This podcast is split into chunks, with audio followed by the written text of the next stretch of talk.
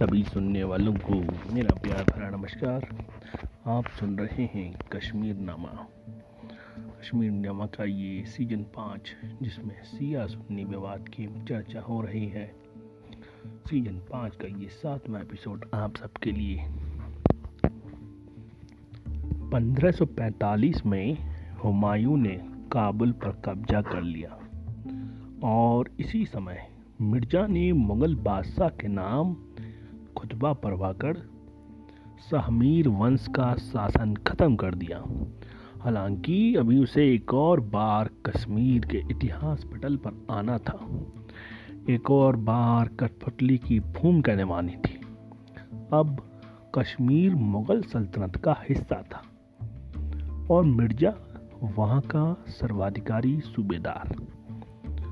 इसी दौरान उसने अपनी किताब तारीख रसीदी पूरी की, जो पश्चिम एशिया और कश्मीर के तत्कालीन इतिहास का एक महत्वपूर्ण स्रोत है।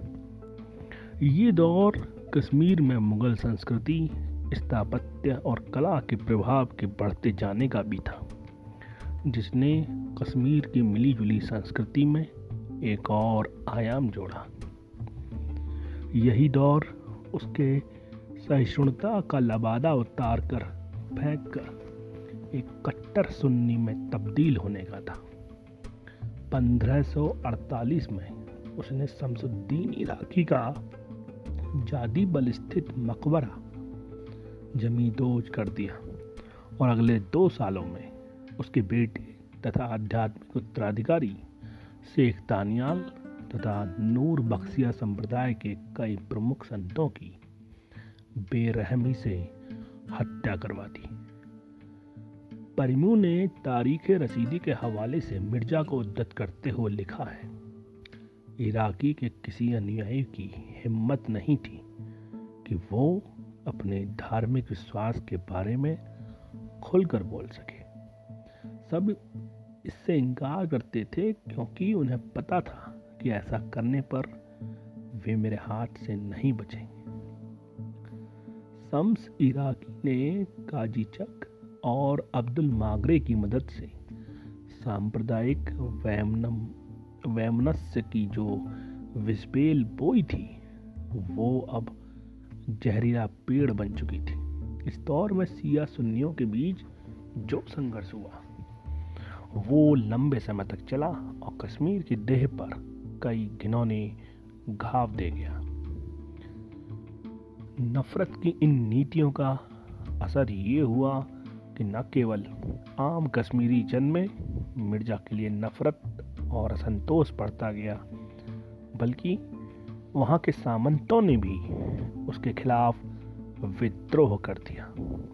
चक, जो सिया संप्रदाय के सबसे प्रमुख संरक्षक थे, इस मुहिम में सबसे आगे थे। उन्होंने शेरशाह सूरी के पुत्र, इस्लाम शाह सूर की मदद मांगी। हालाँकि वो प्रयास सफल नहीं हुआ, लेकिन मिर्ज़ा का नियंत्रण लगातार कमज़ोर होता गया। सियाओं और हिंदुओं का ही नहीं, बल्कि आम कश्मीरी जन का समर्थन भी उसने खो दिया। जिसके फलस्वरूप उसे कई सैन्य अभियानों में हार का सामना करना पड़ा। 25 अक्टूबर 1550 को ये स्थिति अपने चरम पर पहुँच गई, जब उसने अपने भतीजे कारा बहादुर के नेतृत्व में मानकोट भेजी गई उसकी सेना के।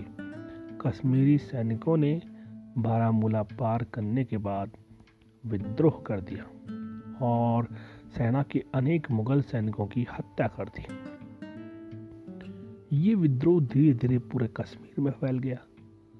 अनेकों महत्वपूर्ण मुगल सिपहसालार मौत के घाट उतार दिए गए।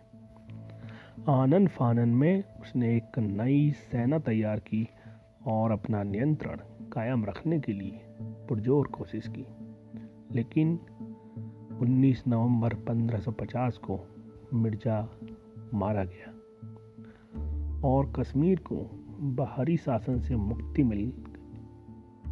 प्रमुख मिर्ज़ा हैदर के पतन के दो कारण बताते हैं। पहला, उसने एक क्रूर सांप्रदायिक नीति अपनाई। और दूसरा ये कि उसने कश्मीरियों की जगह मुगल सिपह सालारों को तवज्जो दी, जिसने कश्मीरी अस्मिता को चोट पहुंचाई। मिर्ज़ा दुगलत के पतन के बाद कश्मीर में सबसे प्रभावी सामंत था दौलत चक ईदी रैना के साथ मिलकर उसने मिर्ज़ा के खिलाफ विद्रोह का नेतृत्व किया था।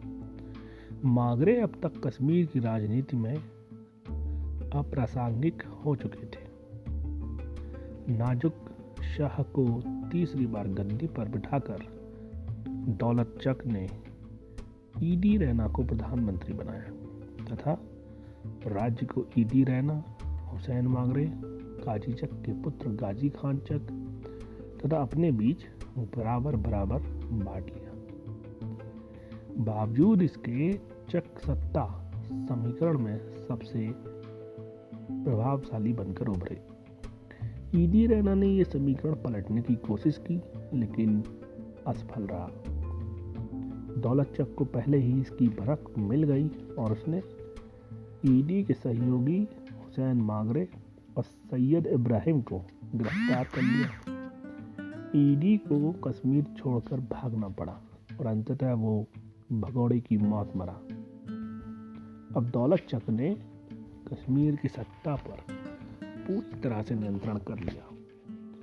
पंद्रह में उसने नाजुक शाह को गद्दी से हटाकर मोहम्मद शाह के पोते इस्माइल शाह द्वितीय को गद्दी पर बिठाया। दौलत शाह का शासन सियाओं और नूर बख्शिया संप्रदाय के लिए राहत का समय था। उसने शम्स इराकी के मकबरे का पुनर्निर्माण कराया और शेख दानियाल तथा बाबा अली नगर के मकबरे बनवाए।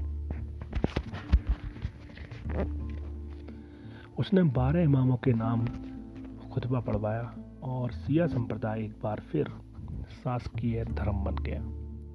इस दौर में अनेकों सुन्नियों को जबरन सिया बनाया गया। वैसे तो कश्मीरी हिंदुओं के साथ उसका व्यवहार शत्रुतापूर्ण नहीं था, लेकिन उसने उन पर जजिया लगा दिया। उस समय के हिसाब से देखा जाए तो कुल मिलाकर दौलत चक का व्यवहार संयत था और दूसरे संप्रदायों के साथ उसने उदार रवैया ही अपनाया।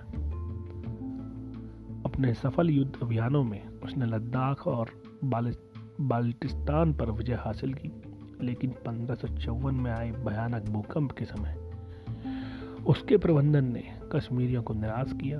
उसी साल इस्माइल शाह द्वितीय की मृत्यु हो गई और कश्मीर की गद्दी पर आखिरी शाह मीरी सुल्तान हबीब शाह गद्दी नसीन हुआ।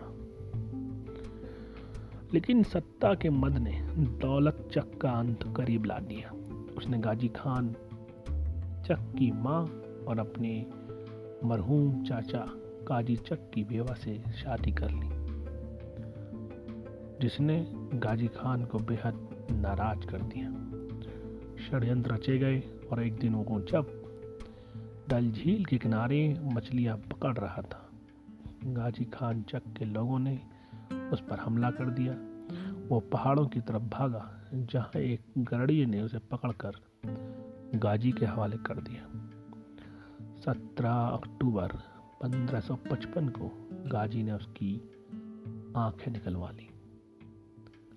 और कश्मीर की राजनीति से हमेशा के लिए बेदखल कर दिया। अब कश्मीर की सत्ता उसकी थी। अब तक शाहमीर खानदान के लोगों को गद्दी पर बिठाते रहने की परंपरा को ख़त्म कर उसने पंद्रह सौ इकसठ में हबीब शाह को, जो रिश्ते में उसका भतीजा भी था, सुल्तान के पद के अयोग्य घोषित कर अपदस्थ कर दिया और खुद सुल्तान नसरुद्दीन मोहम्मद गाजी शाह के नाम से कश्मीर का शासक बना। हालाँकि स्थिति को लेकर आम सहमति नहीं है, लेकिन हबीब शाह के समय एक शाहमरी सुल्तान संस्था की हालत इतनी बुरी हो चुकी थी कि उनका होना ना होना एक बराबर था। यहाँ हम महान मुगल सल्तनत के आखिरी बादशाह बहादुर शाह ज़फ़र की बेबसी याद कर सकते हैं। हबीब शाह को इतिहास ने अठारह जैसा कोई मौका भी नहीं दिया कि इतिहास में कहीं उनका नाम दर्ज हो। आज तक कश्मीर में कहीं हबीब शाह के सिक्के भी नहीं मिले। जिससे प्रतीत होता हो कि गाजी चक ने उसके नाम के सिक्के ढलवाने की भी ज़रूरत महसूस नहीं की थी। ऐसे में वो नौ महीने सत्ता में रहा या नौ साल, ये बेमानी ही है। अबुल फजल ने आईना अकबरी में तो उसका ज़िक्र भी नहीं किया।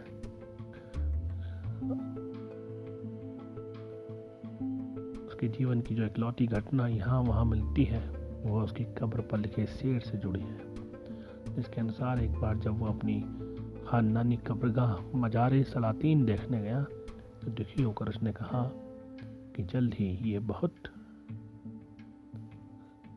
सक्रिय हो जाएगी और उसके विस्तार का आदेश दिया।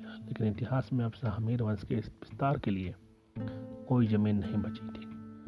और इस तरह कश्मीर में चक वंश का आरंभ हुआ। और ये कहानी आगे के एपिसोड में। तब तक के लिए नमस्कार।